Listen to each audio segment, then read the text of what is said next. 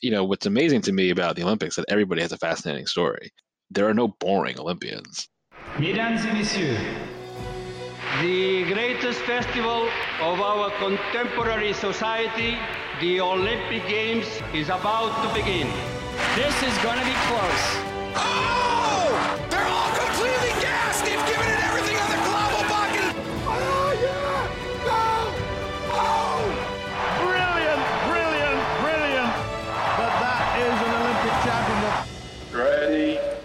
Hello, fans of TKFLASTAN, and welcome to another episode of Keep the Flame Alive, the podcast for fans of the Olympics and Paralympics. I am your host, Jill Jaracz, joined as always by my lovely co-host, Alison Brown. Alison, hello, how are you today? I have a story for you. You do? I do. So I went swimming Mm-hmm. and I was thinking of Jacqueline Simoneau. And I was thinking about when I was a kid, I used to think it was really fun to do handstands in the water and little flips. So I tried to do a little flip under the water. and when I stood back up, I almost threw up. Oh no! I was so dizzy and so nauseous from this one little underwater flip. Wow. So, as if we didn't know the artistic swimmers were amazing enough for their their strength and their the the disorientation and vertigo when you flip underwater that doesn't bother you when you're 7 is really serious because you lose your equilibrium with what's up and what's down. Mm-hmm. I do not recommend it over the age of like 12. Now I want to go swimming and try it, and and do the handstands. Just be prepared. Be Okay. prepared. I will report back. Uh, you know, speaking of reporting, we got our Team USA Oreos in the house. with the started- sparkles, the bursting sparkles. Yeah, you know, uh, the generic version of Pop Rocks, popping candy. You know what's fun? Is sharing your Oreos with somebody who doesn't know the popping candy is in there. because Ben was like, I, oh, there's popping candy in them. I thought I was having a stroke. Because Well, his okay, so just here- and it takes a it takes like two seconds for them to kick in. So you Well, eat do the- not eat one of those in the swimming pool when you're doing a flip, because you will give yourself a stroke. Apparently, Oh, but that was that was I would say totally cool because that was a lot of fun. So if you're gonna share your Oreos, don't tell somebody about the Pop Rocks and see what happens. but did they taste good? Yeah, they taste fine. You know, I think uh, obviously they don't look as good as they do in the photographs because food stylists and food photographers do magic in making images. I think it's more of a double stuff, and the they took the doubled part and kind of halved that to make the red and the blue. I look at the red, white, and blue layers and think that should be a triple stuff Oreo, but I think it's really double stuff in That was size. too, that was too much math for my adult spun brain. I hear you. It's hard to think about, but yeah, I do. I do enjoy them. The pop rocks are fun. I uh, have people in my house who I could put an Oreo in front of them and they would absolutely ask no questions. So I have a plan. Oh, excellent! I want. I want to hear all about that. Well, speaking of totally fun things, our guest today is totally interesting. He is Jeremy Fuchs, author of the book Total Olympics Every Obscure, Hilarious, Dramatic, and Inspiring Tale Worth Knowing. We talked with Jeremy about the book and some of the fun facts throughout Olympic history. Take a listen. Jeremy, we always get the question, why do you have a podcast about the Olympics? So how how about for you? Why do you write a why do you write this book? I've been Olympic ex- obsessed uh, for as long as I can remember. Um, there's a, I wish wasn't a true story, but there's a true story of me probably after the 2004 Olympics, hoping that I could learn how to pole vault so I could uh, join the Olympics. I was probably about 12. I have no athletic ability, which I knew at the time, but I figured, hey, can't be that hard, right? It is. Um, you know, I just love it. It's um, something that becomes my life for two weeks every few years. It's a combination of things for me. It's the amazing, obviously, athletes and you know these performances. Um, it's the ability to see different sports that you don't usually get to see, and then it's just you know as a sports nerd, having you know 24 hour sports is always you know not a bad thing either. Um, and so for me, it's sort of a perfect storm. And so I think by the end of two weeks, my friends and family are kind of tired of me um, watching so much. But I just, I just love it. I love watching. I really, I think my favorite part is just watching things I don't get to watch. Uh, you know, we can all watch basketball and baseball, you know, pretty much, you know, year round. Can't really watch cross country skiing, at least not in the U.S. Um, so to be able to take all that sort of passion and put it into a book was awesome for me and really exciting, and um, just gave me a chance to sort of geek out year round. Okay, so I have a question. You you've also written for Sports Illustrated, so you are yes. a member of the media as well. Why is it that media outlets don't necessarily write about the smaller sports continuously? Yeah, I mean, I'm sure there's definitely a few reasons. I mean, sh- surely some of it is the economics. You know, there's no broadcast deal for most of these sports. You know, maybe you'll get a world championship here and there, but really not. It's really only kind of goes to the swimming level, and like that's about it that's certainly part of it. You know, take a sport. I use cross country as an example just because it's, uh, it's something I enjoy watching, and I think it's a good example because it's a predominantly European sport. You know, we're not sending journalists to Finland to cover, you know, the Americans race in the middle, you know, the dead of winter. I think as an American media in particular, we're sort of trained on sort of the big four sports, maybe a little bit of soccer, maybe some few things here and there, but to go sort of outside that comfort zone really only seems to happen at the Olympics. And even then, it only really happens when it's, you know, either an American star or, you know, in recent years, swimming and gymnastics. You know, you don't see many of the sports on prime time. You only see, you know, the swimmings and the gymnastics and track and fields of the world. You know, personally, I wish that would change, but, you know, it's been so entrenched for so many years that it's almost not surprising. Yeah, that's kind of Ginny Thrasher was on our show a few weeks ago, and when she won the first gold of the Rio Games, all of a sudden everybody knew who she was because she won the first gold, and then we all became experts in air rifle. But yeah. you know, it's it's really kind of interesting how the resources aren't there, or just trying to gain importance. And and like you mentioned, cross country with Jessie Diggins winning the Tour de Ski this year, then it got a little bit more prominence, but it's it's, it's tough and it's hard when when you want to see something like modern pentathlon or taekwondo on a regular basis and you just can't. Yeah, and I think the problem also is that if you ask most people what modern pentathlon is, they might not know and probably aren't able to name all five sports or all five disciplines within that. Same thing with decathlon or heptathlon, all the thons. Um, I think the Jessie Diggins thing is really interesting because I was surprised. And this was this kind of iconic moment, or should have been an iconic moment in U.S. sports history. Uh, not only was it an amazing race, there was that amazing call to go along with it, and it was you know just this big event. And you know now Jessie Diggins is probably one of the top cross country skiers in the world. She's going to be, you would think, a huge star for Beijing in 2022, and again, I, I, bet if you ask a lot of people, they probably don't even know who she is. Um, and so we have a lot of work to do in sort of elevating some of these sports, particularly the ones that Americans are good at. You know, it's one thing to say, oh, we're not going to watch table tennis where, you know, no American has ever gone anywhere, but we have sports that are not the traditional sports that Americans are good at. And you would sort of hope they would be highlighted more than they are. But, you know, time and time again, it's it's the big sport and the and the biggest names that get the most attention, and not the little things that are to me just as fascinating, if not more so. So you filled the book with a lot of little things and a lot of fascinating things. But then you also have some big stories and some very famous Olympians. So, what mm. was the decision behind putting the stories in that you did?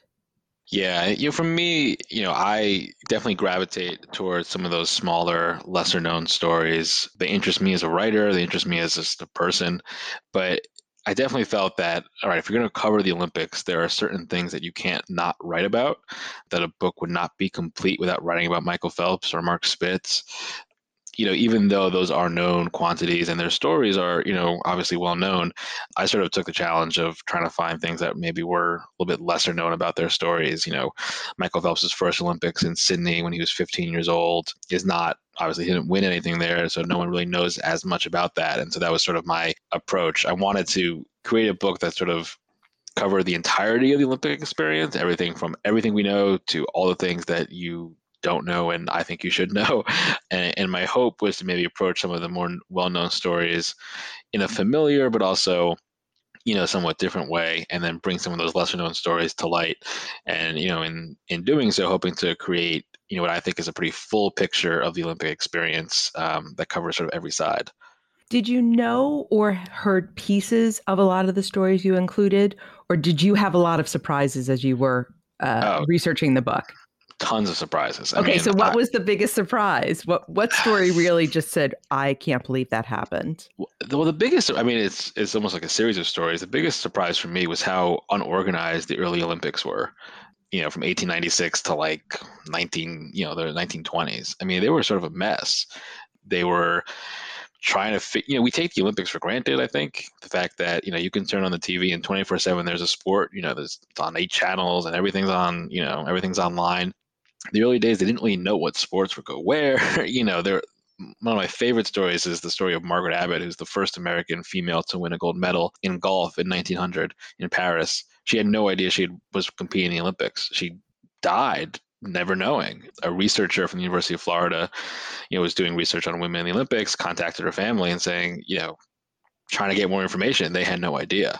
That's how chaotic the Olympics were. You could participate in the Olympics and not know about it. And so that to me was fascinating. You know, we just think that the Olympics are this well-oiled machine and have been since the beginning, and they really haven't. There was just chaos. Um, particularly the first few games, but even, you know, even going um, into the 40s and 50s, it wasn't what we expect nowadays. And I think to me that was so fascinating because usually when you have chaotic things like that, they don't last chaotic things tend to break down, and the Olympics didn't.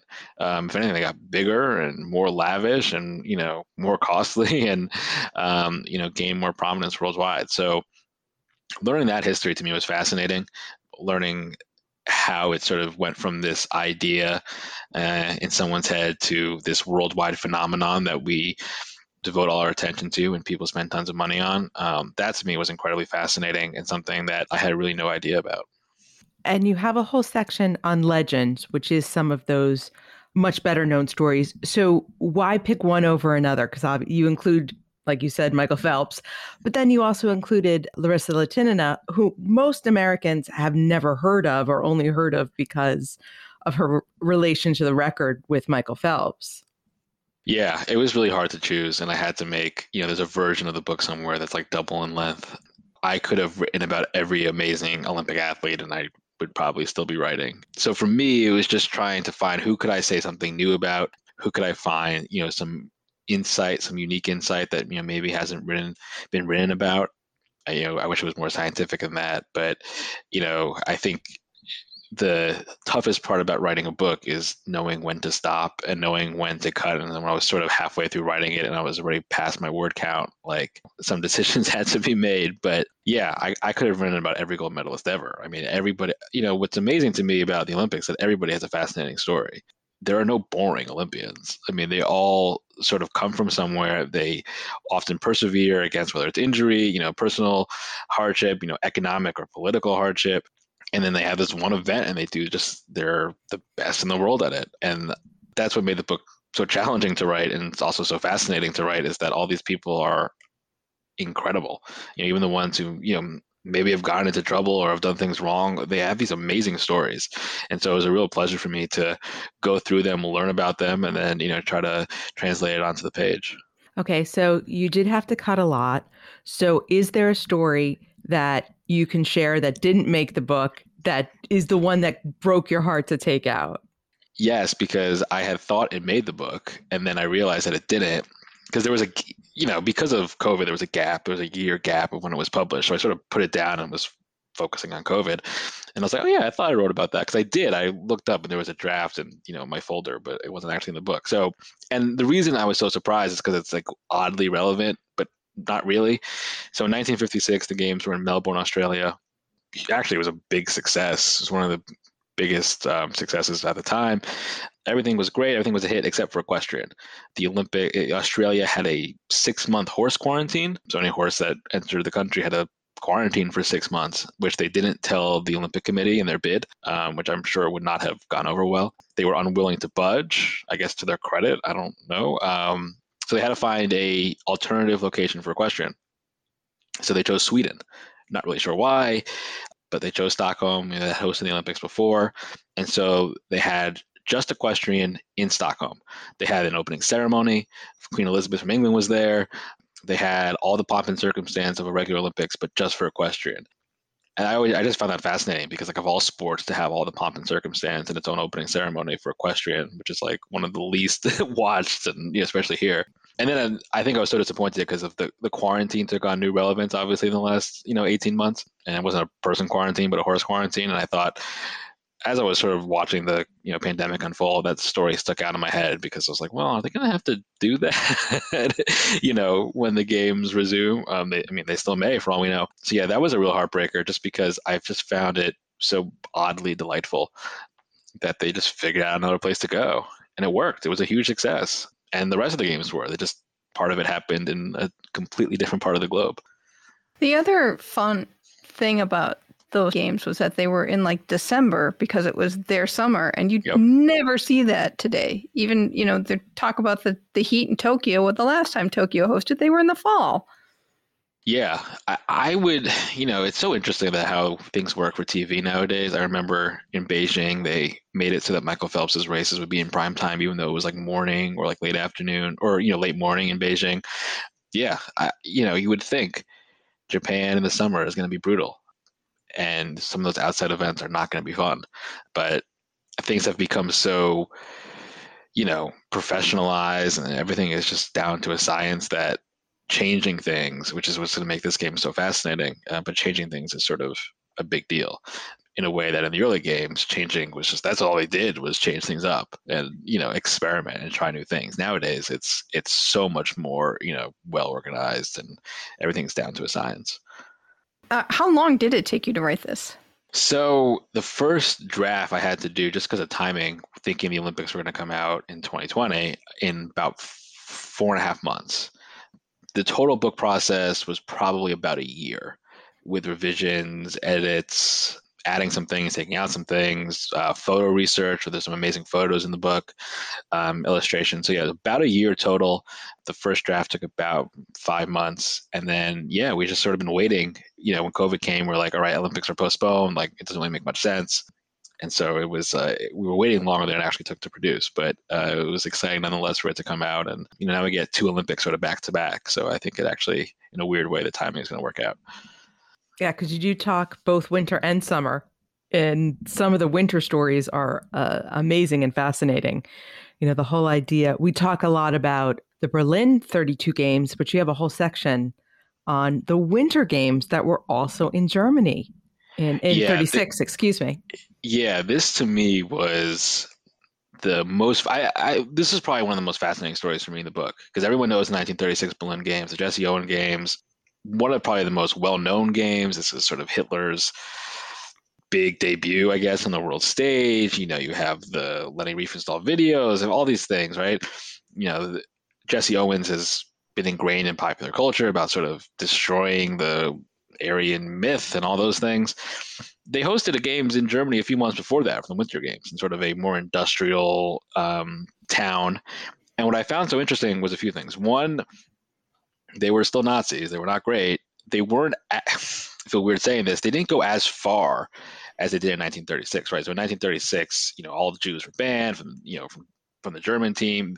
In the Winter Games, they allowed like a half Germ- a half Jew on the hockey team there was like less signs of sort of like exclusionary things and sort of Nazi propaganda, but there were still some.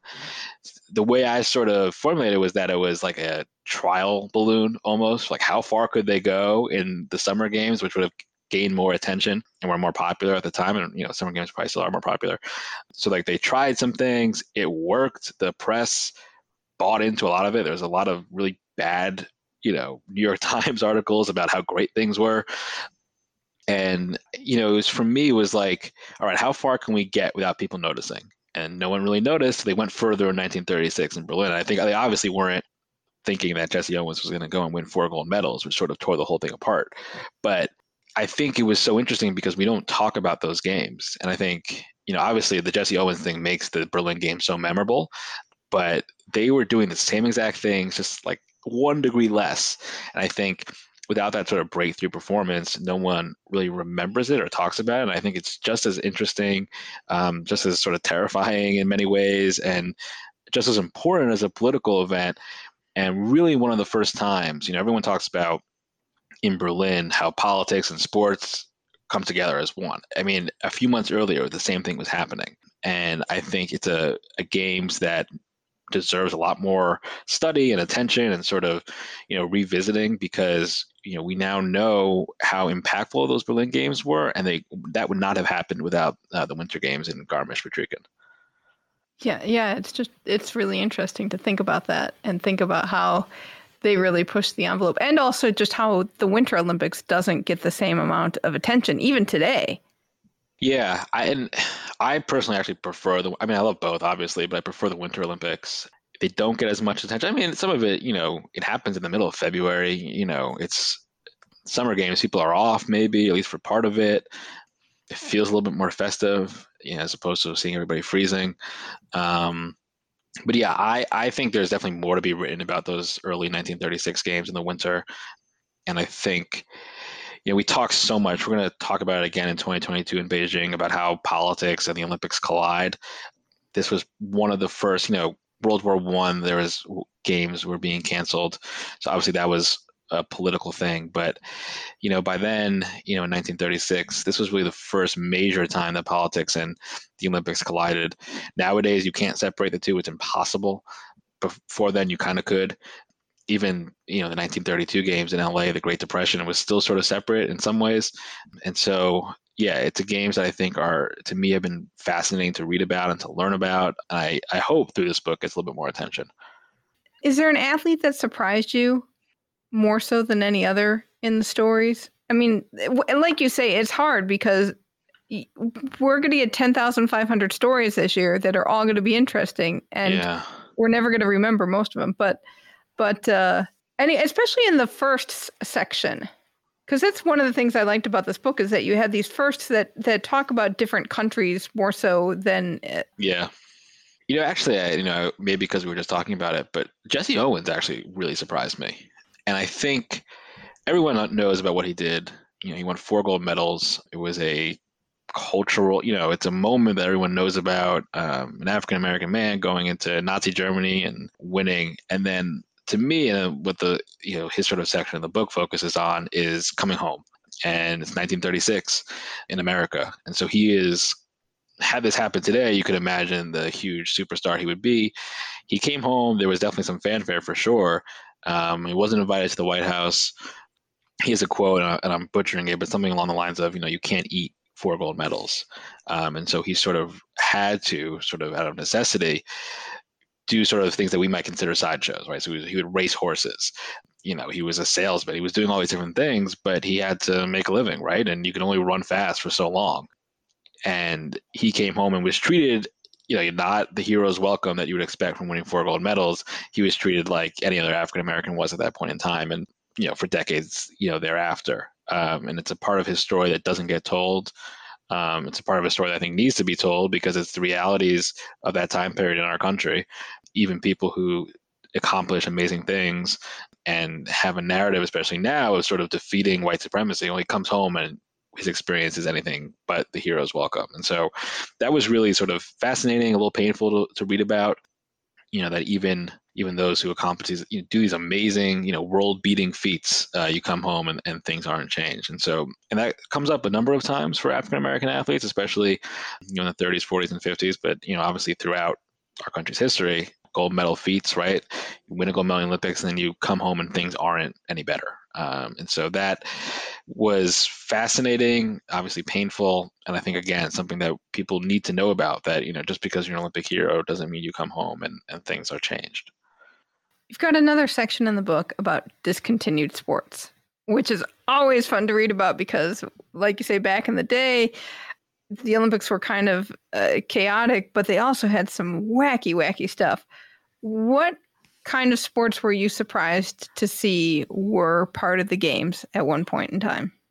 Yeah, all the sports that were discontinued were weird. I mean, let's just say that up front. There's a reason they were discontinued, and that it was so much fun to write about. Like, especially the early games. You know, newspaper coverage in the early 1900s is fantastic. I mean, it's it's bad in many ways, but it's also fantastic. And the way they would be very colorful in their writing in a way that you don't see today. To me, the biggest surprise by far was art. For like 50 years, they had art, painting, sculpture, architecture, music, literature, you name it, it was there. The idea sort of makes sense. You know, Pierre de Coubertin, the founder of the modern games, definitely had this belief of sort of the mind and body working together in concert. And if you had a strong mind, you had a strong body, and vice versa.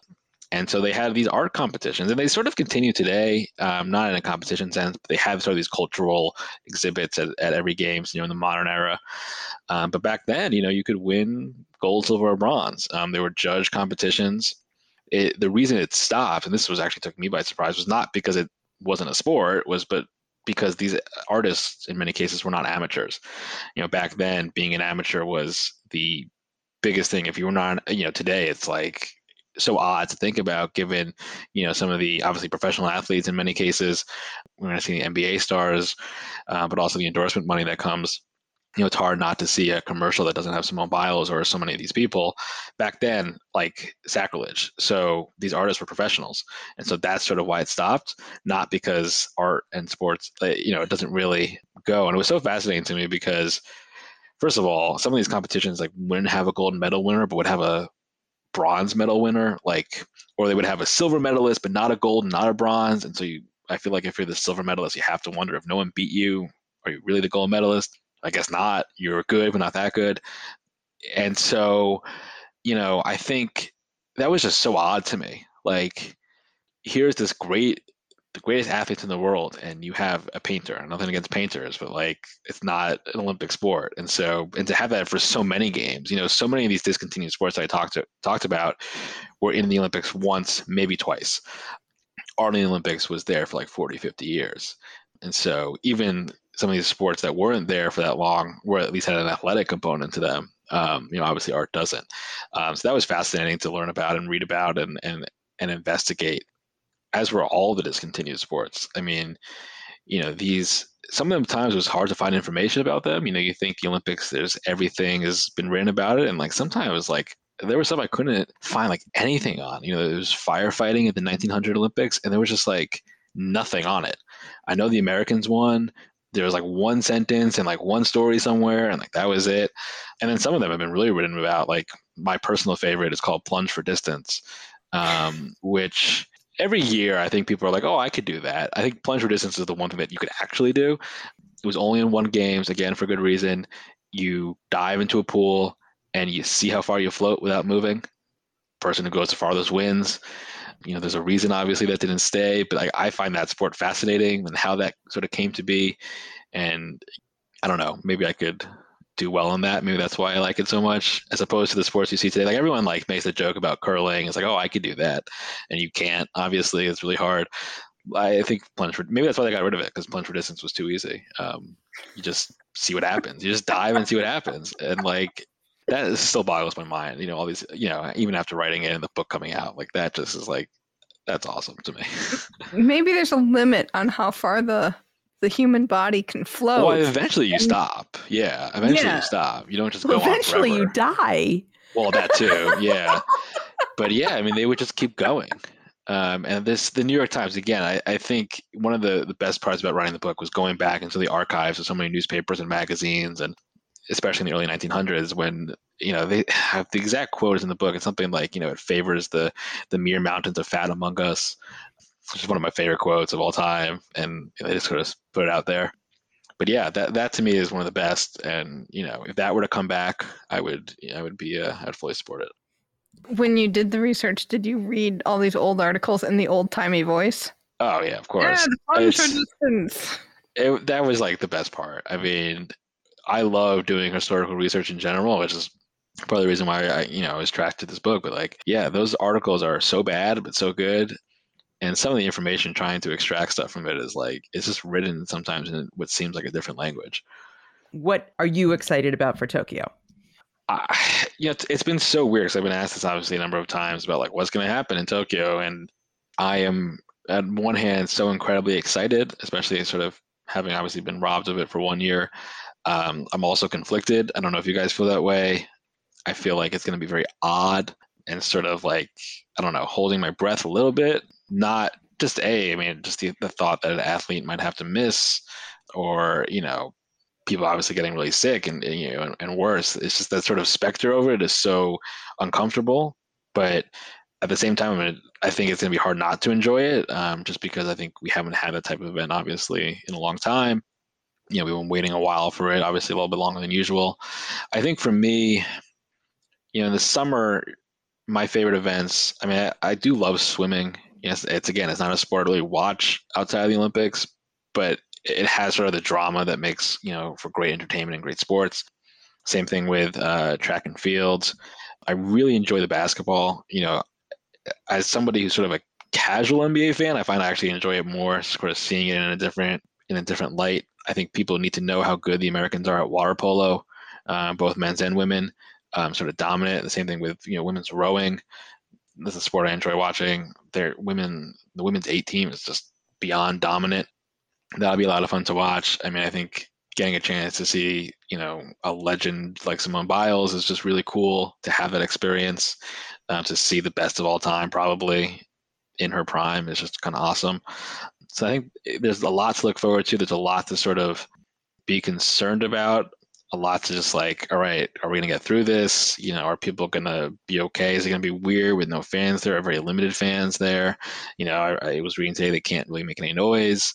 Uh, the fans who are allowed, which I don't know how you police that, but it's, it's going to be very different. It's going to be obviously a little bit uncomfortable, but at the same time, I think there's going to be enough that'll make obviously people, you know, keep watching.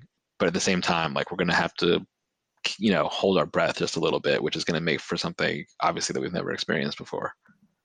Out of the five new sports or quote unquote new sports because we have some of returning sport in the program what are you most looking forward to?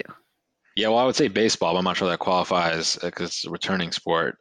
Three on three basketball should be really interesting. It's like again uh, you know it's very clear that the ioc is trying to get younger viewers, younger fans, which makes sense. You know, you see surfing and skateboarding and, you know, some of the winter events like the big air event and snowboarding.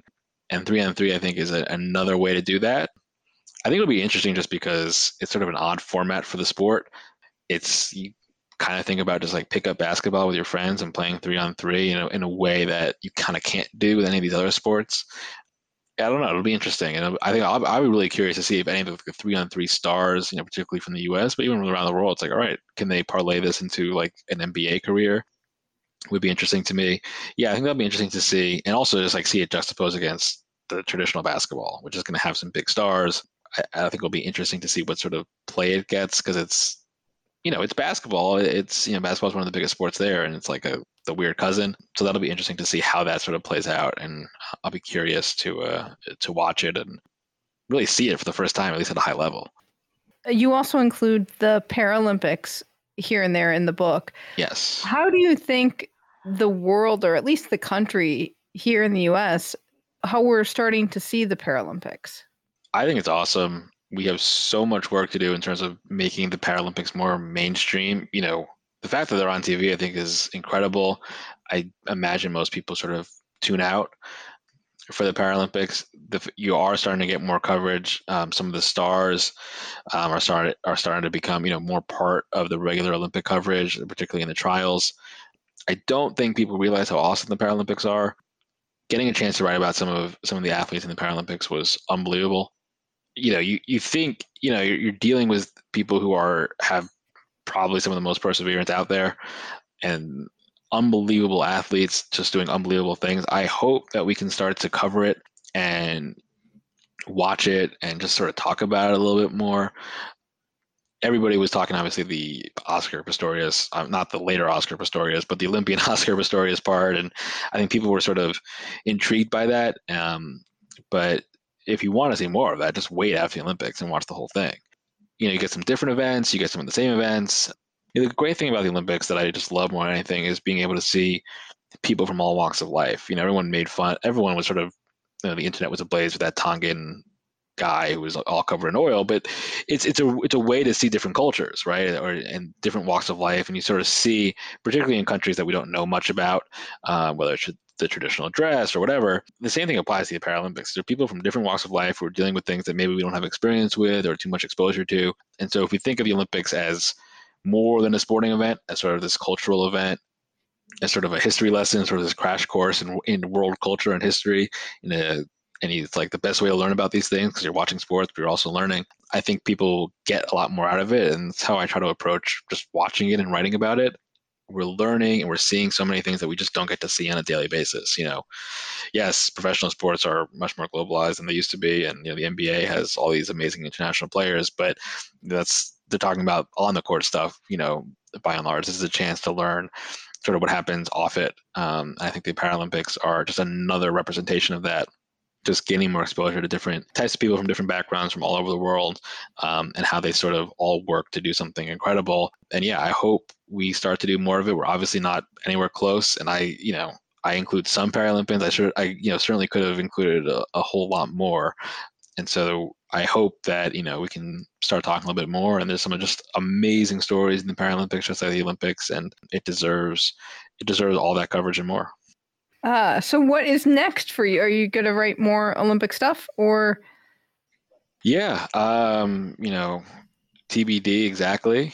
I would love to keep writing about the Olympics and sort of this historical, quasi-historical lens that I've sort of applied to it. You know, like I said earlier on, there's so many more stories that we haven't talked about, or stories that got a little bit of attention in the book and are probably worth more yeah, for me, I think it's something that's a lifelong endeavor. Is just writing and and learning and you know exploring the Olympics as a sports writer, but just you know putting sort of this historical cultural lens is something that you know I don't think I'll ever stop doing.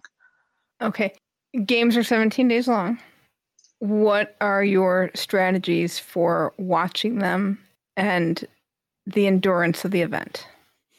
Yeah, I mean you got to stretch and stay hydrated have the proper snackage nearby.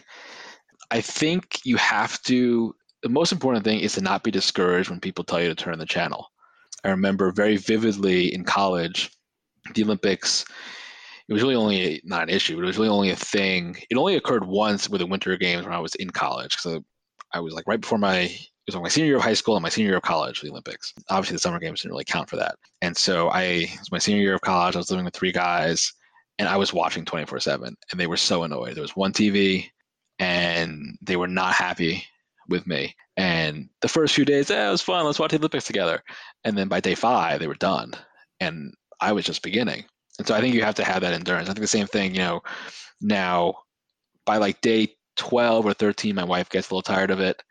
This year, I have the excuse by saying, like, it's my job. I have to watch it, which I can't wait to use. I don't know how long that's going to last yeah, you just have to be dedicated and and you know take it. Also, I think like how cool is that you can watch it twenty four seven. Like the best part to me about working from home, you know obviously we're all working from home now, or you know many of us still are. I can have like three screens going and no one's going to judge me. Like that's awesome. I don't think I'll get much work done, but you know that's okay, I guess. For it's only two weeks, so it's not too bad. There's some weekends there. Yeah, it's I don't know. To me, it's like it's just the the coolest thing. Uh, have like three events going on at once. I was going to ask about multiple screen strategies.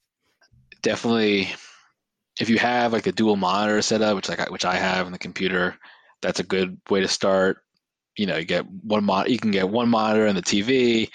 The phone is underrated; it can work too. Like it's sort of this is what I do with like March Madness too. You have to sort of stagger what's important. Um, you don't need to see every single minute of every event, but if you kind of know when things are getting interesting. You know, you don't have to watch the first heat of a swimming event, but like, you know, you got to be ready for the final one. Um, I think if you sort of learn that, and, and I think I, I do this often throughout the day. It's like, all right, what's on in prime time? Like, what's going to be a, a, replay? What can I watch live? You know, obviously, it's very easy to just turn on in prime time and you'll get a good gist of the games. But some of the exciting stuff, especially given when there's a time difference like there will be this time, being able to watch some of those things live is pretty exciting and to again, it's just more opportunities to watch and you know to learn more. We we've been delayed a year, so I feel like we have to like get as much as we possibly can. All right, excellent. Thank you so much, Jeremy. You can follow Jeremy on Twitter. He is at JAF78. He was a Now, lot I of do- fun. The book is a lot of fun. The book is a lot of fun. And I do want to mention that we never talk to an Olympic historian without getting into some Avery Brundage talk. And That is correct. We've we have saved that for our special patrons. Right. So to get that bonus audio, you can go to patreon.com slash flamealivepod and sel- select one of the levels that offers bonus audio every month. You get a special show just for you. Welcome to TKFLASTAN. Yes, it is time to check in with our team Keep the Flame Alive, who are past guests of our show this week. Some tough news for our para equestrian rider, Sydney Collier. She was named to be an alternate for this year's Paralympics, but the good thing is she gets to travel with the team to Tokyo. And and you're part of the team. I will say that. It's better than She's not being go- on the team. She's going to camp and they will be heading to Tokyo. So, uh, congratulations to Sydney. Coinciding with her departure as the member of the IOC, Kikkan Randall has stepped down from her role on the US OPC Board of Directors as well. and our uh, Paralympian John Register was M- emceed uh, the opening of the Park Union Bridge in downtown Colorado Springs. So Olympic nice. City. exactly. Bunch of Tokyo 2020 news as always. If you're driving down the highway or in one of some select cities across America, you might see the Olympic rings because NBC is trucking them around in their Rings Across America tour, which is kind of it, is a massively long semi with like the middle cut out, and the rings are on a pedestal are, are just like propped up on on little sta- uh, a stand, and then there's just a, a Tokyo signage around it. Will they throw me some Oreos? I think I, I, would be nice just from the truck. Throw them out. Yeah. Like they throw beads at Mardi Gras. Right, right. Uh, so it was first in Los Angeles over the this past weekend. Then it's on its way to Chicago for a, Ju- a July 9th stop. Then to Miami, Orlando, Washington D.C., and New York City. The opening it gets to New York opening day, and it will be at Rockefeller Plaza. If you, it'll the rings will cover 8,000 miles of roads and visit 25 states. So maybe you will see them uh, bad news in coming out of Tokyo is that COVID cases are rising, and they they really are rising. From they were like a couple hundred, and now in they're in like the five six hundreds. So that's not great news. It's very worrisome for the organizing committee for the government. So the organizing committee uh, is considering postponing the announcement of the ticket lottery results, which were supposed to be announced on July sixth. Now it may be a wait and see because we may have to change the limit on spectators again because right now it's maximum 10,000 or 50% of the the venue but they may have to take that 10,000 number down. Kind of crummy news if you're a Japanese athlete. The Kyodo News is reporting that you will only be eligible to take part in the opening and closing ceremonies if you're staying at the athletes village around that time or eligible to stay at the athletes village around that time so that's part of all of the regular steps that's kind of a bummer because you're already somewhat local and it would be you, you know that whole you walk in as the host nation and the stadium goes crazy moment that's uh, really something that a lot of athletes have mentioned to us is so powerful but it's really uh, kind of a bummer that some of these athletes will not get to have those moments. The Japanese Olympic Committee has also told sports federations that athletes will not be allowed to take photos with their smartphones or cameras when they march in the stadium. No reason why, but maybe it's because they'll want to be close to each other. And I, you know, just like, oh, hey, take a let's take a picture of you and me or whatever, but that's also kind of rough. Or maybe they're just using it as an excuse because they're tired of seeing all the athletes walk around with their phones. I think, but I, I also get it from the athlete's perspective. Like, I got to capture this moment. Right. It's remember when John McLeod was telling us how he back in 76 tried to sneak his like Uh, you know, Kodak Instachrome into the. he has one sort of blurry picture. So it's it's a once in a lifetime event. So understood both ways here. Mm-hmm. Also, some frustrating news from inside the games. Samoa has closed its borders due to COVID. So that affects the athletes who are currently in the country. If they're in the country, they can't get out of the country, and that means they can't go to Tokyo to compete in the games because they don't know when this ban will be lifted. So that affects three weightlifters, so they will not be competing this year. Uh, athletes from Samoa who are currently training in other countries, they can go to Japan, but they can't go to Samoa when they're done. I'm very worried now. Are you? Are I, I don't like the spike. I don't like the spike. The bloom is definitely off the rose. I wonder if I'm even going to be able to enjoy it all that much. That's a good question. I, I kind of wonder if we need to see more teams arriving, and if we can get few, through a few countries coming in, and there's no cases that get off the plane. Because you know there is no way that this is going to come off well in the media. Certainly not in the US. Right? We just know the narrative has already been written. Mm-hmm. Maybe Simone Biles can go flip over something and distract everybody. I hope so. Maybe she can do a triple pike and that we'll be talking about that forever. I hope so. And the sad thing is, only time will tell. Come on, Japan. Come on, athletes, delegations. Let's do our part. You know who doesn't get COVID? Who? Dogs. Hmm. That's why I still say dogs should be in the Olympics. Oh, Maybe someday. What would be fun is if there was new Paralympic competitions. So instead of running with a guide runner, you run with your guide dog. I would love that. Anything to have a dog involved. My dog will make me feel better and make me more excited. There you go. She she watches it with me, so she's definitely an Olympic fan. There we go. There we go. Well, that will do it for this episode. Let us know what you think about the ongoing ongoing COVID situation in Japan. Email us at flamealivepod at gmail.com or call or text us at 208 352 6348. That's 208 Flame It. We're Flame Alive Pod on Twitter and Insta, and Keep the Flame Alive podcast group on Facebook. Join us on Thursday when we are going to have historian Georgia Cervin on to talk about the evolution of women's gymnastics.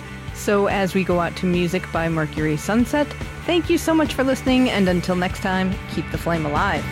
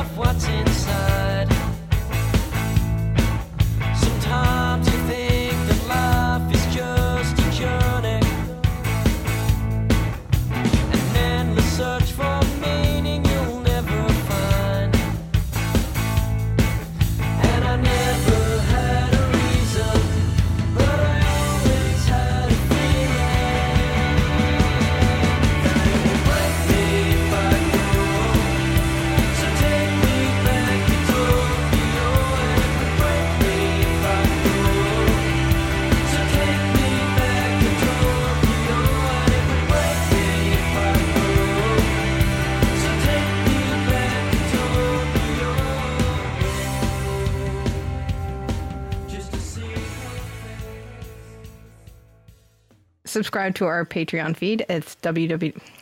www. Who says that? Okay, Grandma. right?